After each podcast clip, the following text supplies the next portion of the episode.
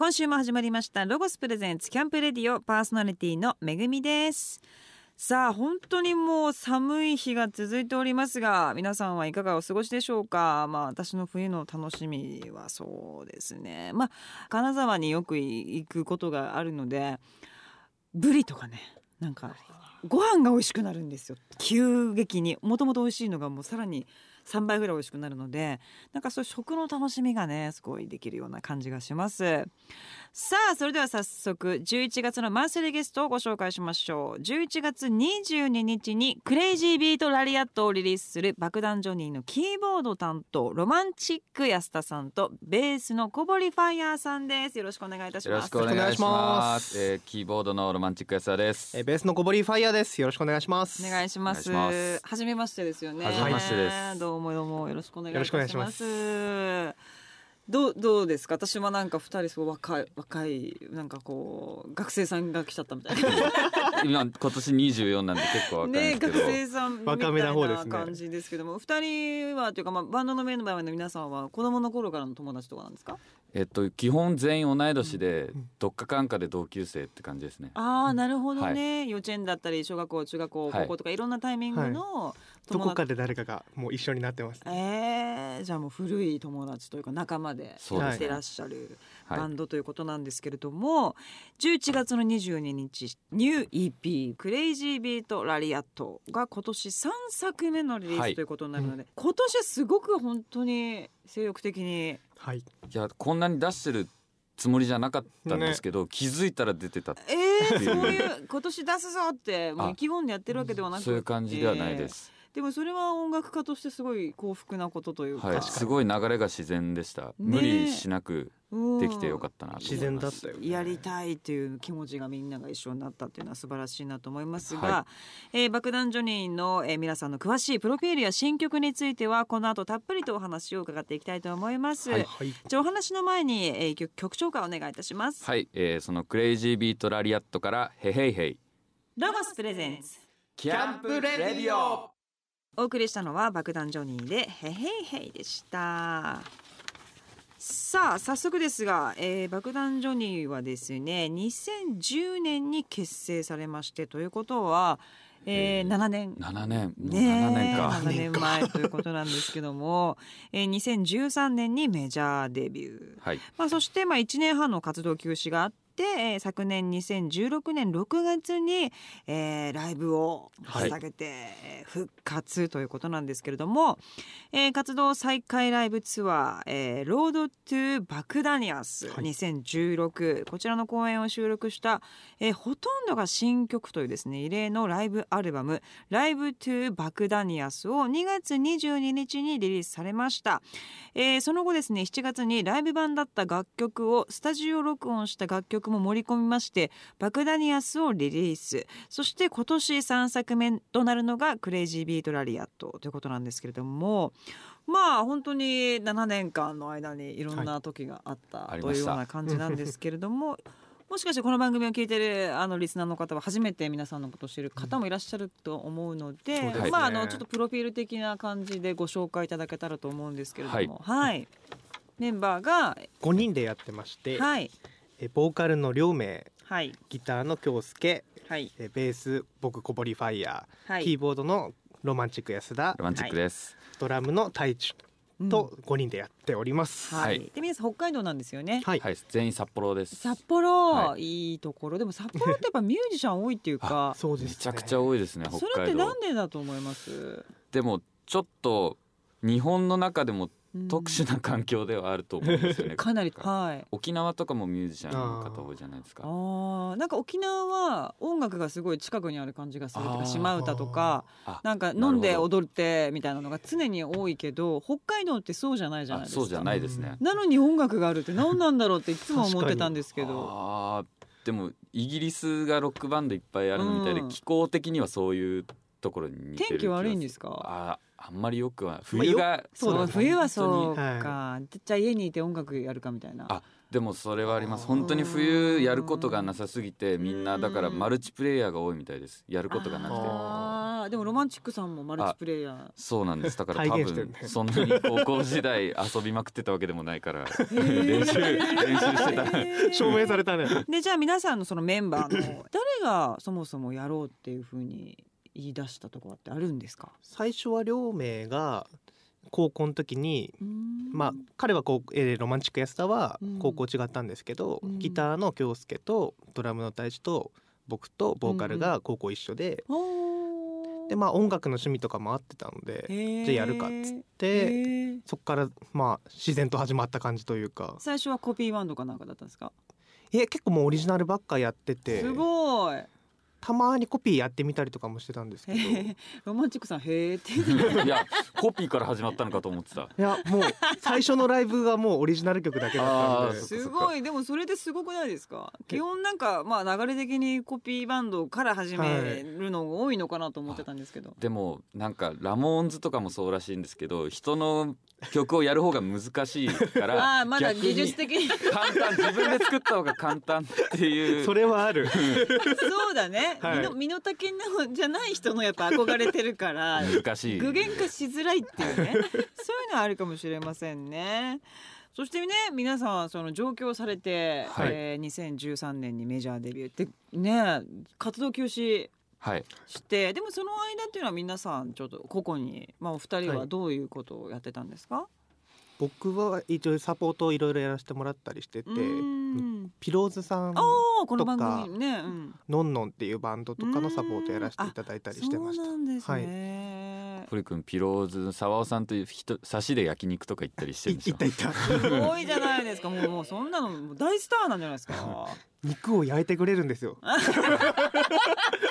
緊張しました？めちゃくちゃしました。本当にいいのかなと思って。沢尾さんってすごいお酒の飲みそうじゃないですか、はい。どうなんですか？あ結構二人あ僕ですか、うん。僕も結構飲む方です。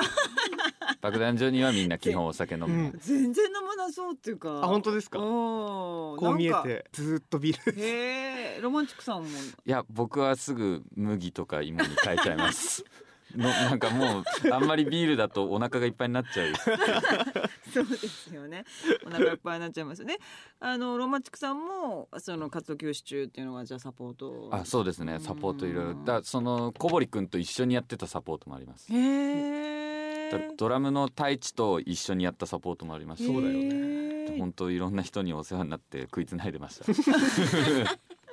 でもまたこういろんなねそうやって大先輩というか、まあ、基本やっぱ先輩がまだ多い年頃じゃないですか。そうですね、はい。一緒にやるとすごく勉強になったり刺激になった実りのある一年じゃだったんじゃないですか？そうですね。そうでした。ん。でもやって自分爆弾ジョニーの良さもやっぱ思うんですよね。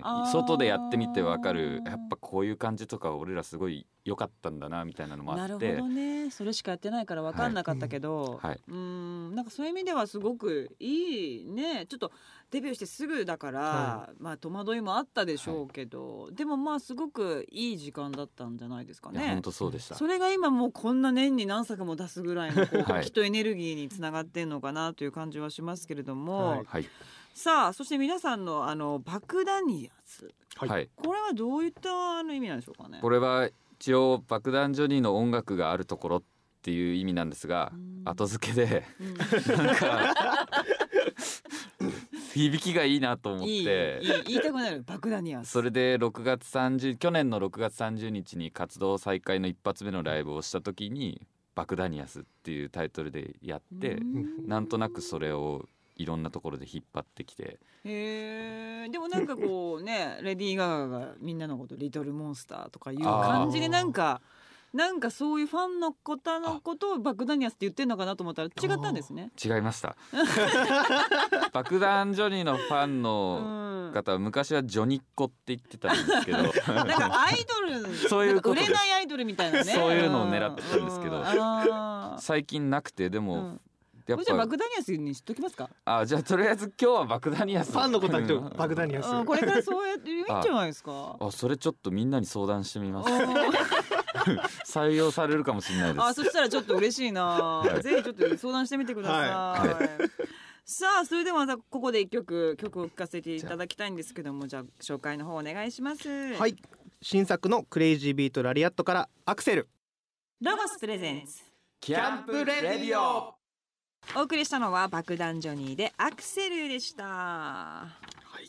さあ今月1月22日いい夫婦の日って。おそうだったんだ。書いてますけれども。はい、えー、ニュー EP ですね。はい。はい。EP クレイジービーとラリアットがリリースされます、まあ今回はどんな作品になっておりますでしょうか？えーっと割と元気がいい作品になっています。うん。前回のはちょっと暗いところもある。それもまた良かったんですけど今回の作品はかなり元気。まあタイトルからもうん。分かる通うん。りそういう感じになっていまもうエすネルギーがね満ち満ち溢れてる感じがしますけれども、はいなんかあの作詞作曲もあの 基本的なその具体的な名前っていうよりもみんなで作ってるっていう、はい。まあ、あの表記がもう爆弾ジョニーってなっているんですけども、どうやって作ってるんですか？あ作詞作曲全部爆弾ジョニーってなってるんですけどこの曲誰が作りましたかって言われたら正直にこの人が中心になってやりましたって答えます。あそうなんですね、あそれはななんでじゃあ表記じゃあその人でいいじゃないですか？いやでも最初にもう全部一緒にしようっていう風にし決めてでそれを変えたいって言い出すやつもいないんでいいかなと。特に俺が作ったんだこれをって知らしめたいわけではないので、そうですね、はい、まあ、こっちも別に。だから知らしめられたいっていうあのあれはないんですけども、ね。なんかまああのいろんなバンドを見てると結構作詞だけボーカルとかなんかなんかちょっと曲あこの人が作ったんだなって表記されてることが多いから、はいはいはい。なんかまあ珍しいなっていうような感じだったんですけれども、そうですね。じゃあ曲によってあのトラックっていうか曲を作る人が変わったり詩を書く人が変わったりしてるってことですか？変わってますね。うーん。今回のえっと EP だと僕が作ったのが1曲ありまして、はい。この6曲目の「メロディー」っていう曲は僕が作りました。うーん今回は割とギターの京介が作った曲が多めになってます。ね。毎回アルバムでなんとなく比率が変わるんでへー。誰が作ったの？面白いですね。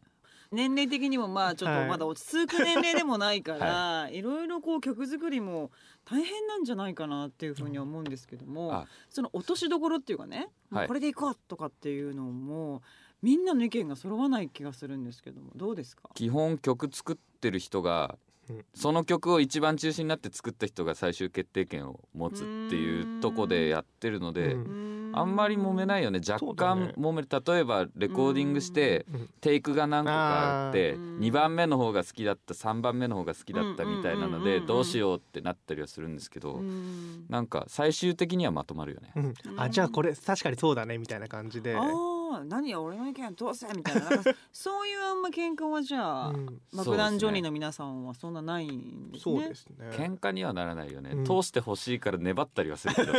いやでもこっちはこれがいいんだよみたいなのをめっちゃ言っちゃったりはするけど、なるほどね、はどうなんですか？皆さんはあのレコーディングは結構いろんなねバンドの方によっても朝やってから夕方に終わるみたいな人もいるし、超健全だよねそうだね。えで。え11時集合でうん。朝、で10時に終わるもんね。うん。昔は深夜とかまであったよね。まあたまにね、うん。でももう本当にバンドのいいところはレコーディングがめっちゃスムーズなところそうだねテイクも少ないし夜になることもないで。すし本当あ珍しい。なんか皆さんぐらいの年齢だったらね朝までやってみたいな人もいっぱいいる中で潔がいいというかもう見えてるビジョンがねみんなが近いっていうことなのかなという気がしますけど。でも無理。あの高望みはしあまりしない方ではあるよね。かもね あの高望みなんですかそれって、えっと自分の実力以上のことを求めちゃう同い年ぐらいのバンドって結構いて実は。コンピューターでいじったりするのって結構あるんですそううんうん。よ自分は下手なのにうまくっていう言い方悪いですけど。うん。声とかもね、はい。ちょっと調整したりとか。爆弾は、まあ、全くゼロなわけではないんですけどほとんどないしうん。あまりそうやってうまく見せようっていう気持ちは少ないので まあ実力を出し切ってるというか、なるほどね。スムーズです。等身大のままはい。ちょっとお届けするというような、はい。まあ、考えがあるということなんですけれどもアレンジもご自身たちで？そうですね。うん。あのプロデューサーさんはいてたまにあのアドバイスをもらったりはするんですけど割とでアアドバイス。アドバイまあプロデューサーですからね、うん。はい。たまにっていうのも面白いですけど。いや基本そのほほっといて上がってきたもののをいいって思ってくれる人なんで。でちょっと足りないとこがあったらうん。俺が例えばこれにストリングスをちょっと作ってくるから入れてみていいとか言ってくれたりしてそういう感じで作りました。へえじゃあ皆さんもあの本当に爆弾ジョニーの扱いといいますか良さをはい。こう生かす述べを知ってるっていうかね、まあ、こういうふうにこう意見してもっていうことが分かってんでしょうね、はい。きっとプロデューサーさんもね。さあどうですか？まあ通してこはい。今回こういう作品だったなっていうふうにどういうふうに思ってますか、もう元気元気うん。を最初から最後まで貫いてるというか、聞いていただけけたらとても元気が出る感じになるんじゃないかなとは思ってますね。あとこれまさかのボーナストラックが1曲目なんですよね。え？一曲目なんだ。なぜか。あそうかそうか。なんかそれも面白いなと思って。確かに。なんかそのボーナストラックの曲はみんな好きだから入れたいってなったんですけど、うんうん。なんか最後に入れるの違う気がするんだよなってどうしようかなと思ったら1曲目ボーナストラックでもいいんじゃないかって思って。打ち壊しますね。すごいな。わけわかんないですけどいやいやいや一番気持ちよかったですそれがあ、。そうですか。はい流れがね。流れがなったらそれが一番です。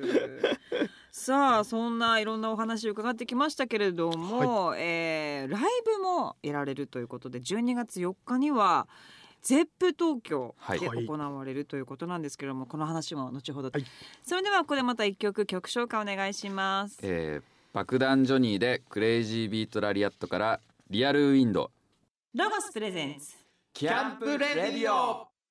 お送りしたのは爆弾ジョニーでリアルウィンドウでした。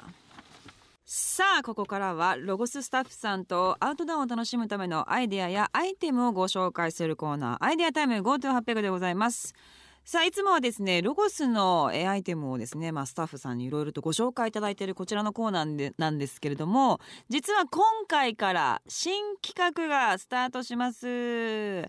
まずはですね新企画に協力してくださいますロゴススタッフさんをご紹介したいと思います。ロゴスコーポレーションソフトライン企画課宇貝裕太さんです。よろしくお願いいたします。こんばんは、うがいゆうたです。よろしくお願いしまおす。願いいたしますまあ、実はですね、えー、と8月の5週目、まあ、お聞きになった方もいらっしゃるかもしれませんけれどもフジロックにいた時にいろいろとこう、まあ、土砂降りだったので、まあ、いろんなこうエピソードを話している中であのもう3日間ほぼほぼあのレインコートを着なきゃいけないような状況だったんですけども、まあ、その時に、まあ、そうそうたるねおしゃれな人たちもたくさん来てるけどみんなもうなんかまあこれでいっかっつって来てる感じでもみんなあの楽しいことをシェアしたいから写真はすごい撮っていてインスタとかねいろんなことにアップしてるんですけどもまあちょっと姿が若干残念なような状況だったっていうことがすごい気になってでそのまま話をこの番組でバーって回る。何か欲しいレインコートがなかったみたいなことをちょっと言ったらさすがですロゴスの社長さんが。もうやったらええねん。こんなもん。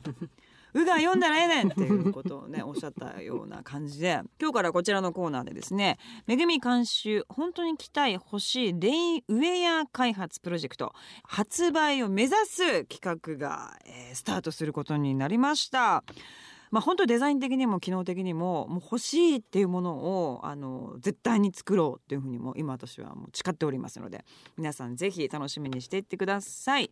さあそのためにあのご協力してくださるのがロゴスのパートナーとしてうがいさんに、えー来ていただいております。まずはですね、えっと、うがいさんのお仕事の普段のですね内容を教えていただきたいと思います。はい。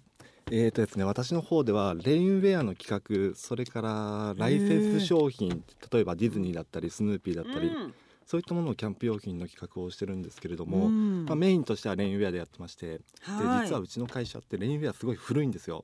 もともとその漁師向けの水産ガッパもうそこからずっと技術を蓄積してきて。あそうなんですか、はい。え漁師向けってことは今みたいなちょっとブランドの雰囲気じゃなかったってことですか？あではないです。一番、はい。一番最初の頃ってことですか？そうですね。でそれはそれで今でもやってるんですけれども、うんうんうん。なんで要はもうそういった技術とかっていうのはものすごく自信があって、うん。今でも出させてもらってるんですが、まあ、はい。いかんせんそのデザインとかそういったところにそこまでちょっまあとち手抜いてました？いや手は抜いてないけどね そういうわけではないんです手けどはいは抜いてないけどどもやっぱちょっとシンプルに落とし込んでいこうみたいな系ね感じだったんですよね。というと技術の方に目がいっちゃってたっていう部分があったので、ね、私としても今回すごく楽しみにしてました。今日は今発売しているロゴスのレインウェアを持ってきていただきました。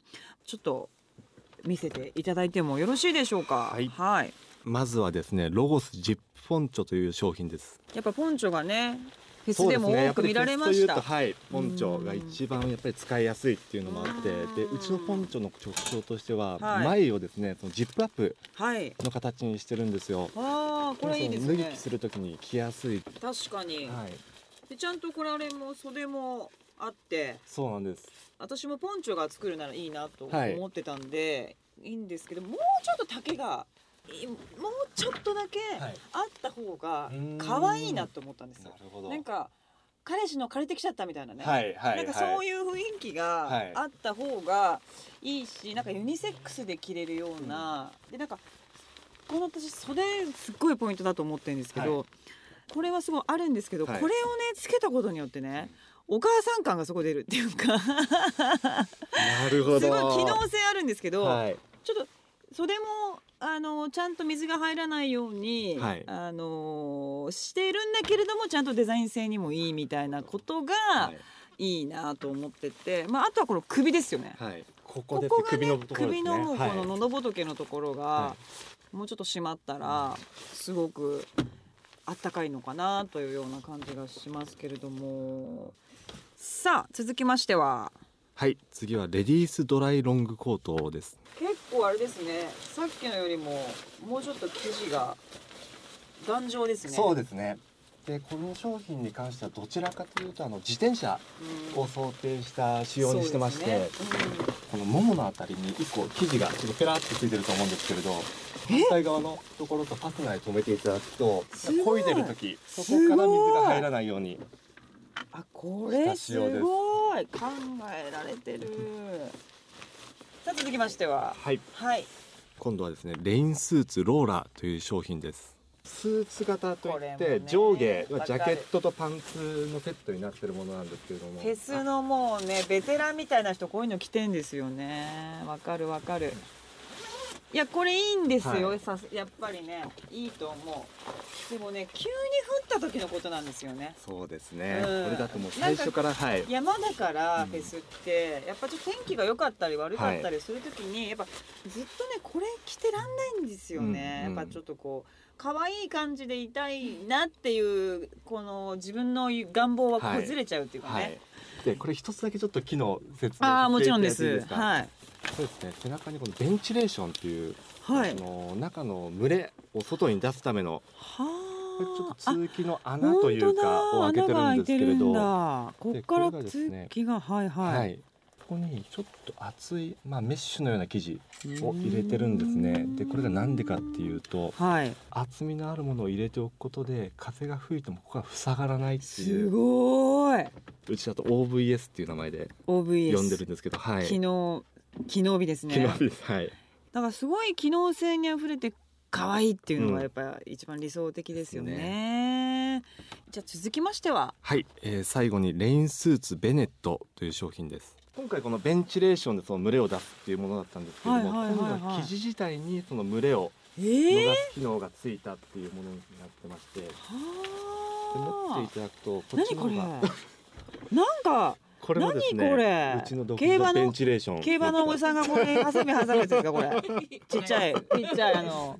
このベンチレーションです。へえ、はい、あちょっと先ほどのよりも薄くって、はい。はい軽い感じしますね。何か違うんですか、これ裏のコーティングが違うものを使ってましてさっきのは PVC というもの、はい、今回は PU ポリウレタンを使ってるんですね。多分作るんだったらこっちの方がいいですよね。そうですね、ね、はい。なんかやっぱちょっとコンパクトになった方がきっといいですし、まあ冬も使うけど、基本的にやっぱフェスはね夏が多いですし、ね、ここに、はい、あのあったかさとか保温性をね求める感じでもなさそうですもんね。はい、なるほど。そうしたら今回話した内容をちょっと確認させていただきたいんですけれども、はい、えーと、まずはですね、えー、この使う目的ですね。用途はまあ基本的にフェスで、はい、えー、あとはまあ幼稚園のとかまあ送り迎え日常で自転車に乗る、まあ主婦の方というようなこと方たちに向けて作るっていう感じで、はい、で機能性はもうもちろんロゴスさんは持たれているので機能性抜群でそして可愛いスタイリッシュ。うんでまあ、フェスとかでインスタでついつい撮りたくなっちゃうみたいな感じのを、まあ、あの目的としてますね。はい、で形は、えー、ポンチョがいいかなと思ってるので、うん、えー、ポンチョでで丈をまあ長めに少し可愛く、はいまあ、座った時にも水が入ってこないぐらいカバーできるぐらいの長めの丈のポンチョ、はい、で生地はベネットっていうんですか？薄手のもので、はい、まあ、畳めてくるくるってなって、まあ、ロゴスのあのお得意の巾着ですね。あれに入れられて 収納できるみたいな感じのもので進めていきたいと思いますので、はい、引き続きよろしくお願いいたします。さあ次回はですね、まあ、どういうふうに作っていけばあの完成に、えー、なっていくのかっていうその、まあ、プロセスの、えー、部分をですね、えー、お話を伺っていきたいと思います。この企画の模様は番組のホームページでも紹介しております、えー、今日紹介したアイテムもホームページで紹介しています。チェックしてください。アドレスは http コロンスラッシュスラッシュキャンプレディオ .jp です。さあここで一曲お送りします、えー、爆弾ジョニーが、えー、リリースされます。ニュー EP クレイジービートラリアット1曲目に入っております。ボーナストラックワンチャン。ロゴス presents。 Camp Radio。お送りしたのは爆弾ジョニーでワンチャンでした。さあ11月のマンスリーゲスト爆弾ジョニーのキーボードロマンチック安田さんとベースの小堀ファイヤーさんをゲストにお迎えしております。爆弾ジョニーは、えー、実は今年2017年まだワンマンライブをやっていないということなんですけれども、まあ、対バンとかそういうのをやってたんですか、はい、やってます、やってます。どんなアーティストと対バンしてやってたんですか？えっと基本的に活動が止まってる間にサポートでお世話になったバンドさんに、ありがとうございますとまたこれからもよろしくっていう意味を込めて爆弾ジョニーとして対バンしたりしてました。へえ。と3月2月3月か。に列伝ツアーを回らせていただいたり。うんなるほど、はい、で今回ワンマンがゼップ東京で行われるということなんですけれども、はい、今年は初。これはなんでそういう経緯になったんでしょうか？とりあえず、えっと、去年の冬にワンマンツアーをやってでその後は特にワンマンライブ決まってなかったんですけど爆弾所に1回ゼップ東京でのワンマンライブが中止になってて、うん、でそれをやっぱりもう一回やりたいって話にみんなで話してってなった時にじゃあ今年はもう ZEP 東京が取れたらそれ一本でややろうって話になりました。かけようと。そういうことです。ですね、最初埋まっちゃってたんだよね。埋まっちゃってて無理かと思ったら飽きました、えー、ドラマチック。ボーカルの誕生日が12月4日なんですけど、えー、それがたまたまそこが空いたんですすごいじゃないですか、はい、じゃあもうかなり気合そうですね、ね、特別なライブになりそうですけれども、はい、さあそして耳寄りな情報としましては11月22日に発売されるアルバム「クレイジービートラリアット」の初回仕様には ZEP 東京で何かいいものと引き換えられる券も入っているということなんですけども、はい、これいいものってかなりざっくりしてますけども いいもの。しかも実はまだちょっと言えないんですよね。ギリギリで何かが。楽しみに Zepp に行かれてください。お願いします。お願いします。えっとなんかみんなで考えたいいものです。もう、ふわっとしまくってる。全部みんなで考えて ふわっとしてますね。いやいやいや、素晴らしい話し合ってんですよね。みんなでね。いやいいと思いますよ。素晴らしいと思います。お楽しみに。お楽しみにいいものだそうです。さあ来週はライブへの意気込みやプライベートについて迫っていきたいと思います今週もそろそろ終わりの時間が近づいてまいりました爆弾ジョニーの告知、えー、おさらいしたいと思います11月22日にはニュー EP クレイジービートラリアットがリリースされます、はい、えー、12月の4日月曜日2017年初のワンマンライブスーパーバクダニアスが開催されます。チケットは好評発売中です、えー、そして11月の11日、えー、こちらグリコライブネクストスペシャルにも出演されます、はい、えー、爆弾ジョニーの最新情報は公式ホームページをチェックしてください http コロンスラッシュスラッシュ www. 爆弾ジョニー .com でございます。えー、来週も引き続き、えー、お二人にはご出演いただきます。よろしくお願いいたします。お願いします。さあ今週はどうもありがとうございました。ありがとうございました。ありがとうございました。さよならクイズに答えてクリスマスプレゼントを当てよう。11月3日金曜日から11月26日日曜日の間。クリスマスクイズラリーを全国のロゴスショップで開催します。店内にいるメイプル原人を探し出しクイズに答えると抽選で手軽にアウトドアを楽しめるロゴスアイテムが合計90名様に当たります。ぜひこの期間お近くのロゴスショップに遊びに来てチャレンジしてください。寒い季節が暖かいをコンセプトに発行しているタブロイド型フリーペーパー冬ロゴスの最新号を好評配布中です。寒い季節こそお似合いなアクティビティやロゴスの最新アパレル情報まで冬でも出かけたくなるような内容が盛りだくさんです。全国のロゴショップにて配布しているのでぜひ手に取ってご覧ください。詳しい情報は取扱店舗またはブランドホームページをチェック。ロゴスのブランドホームページは www.logos.ne.jp です。この番組の過去の放送は番組ホームページのアーカイブから聞くことができます。番組ホームページ http コロンスラッシュスラッシュキャンプレディオ .jp にアクセスしてみてください。ロゴスプレゼンツキャンプレディオパーソナリティは私めぐみでした。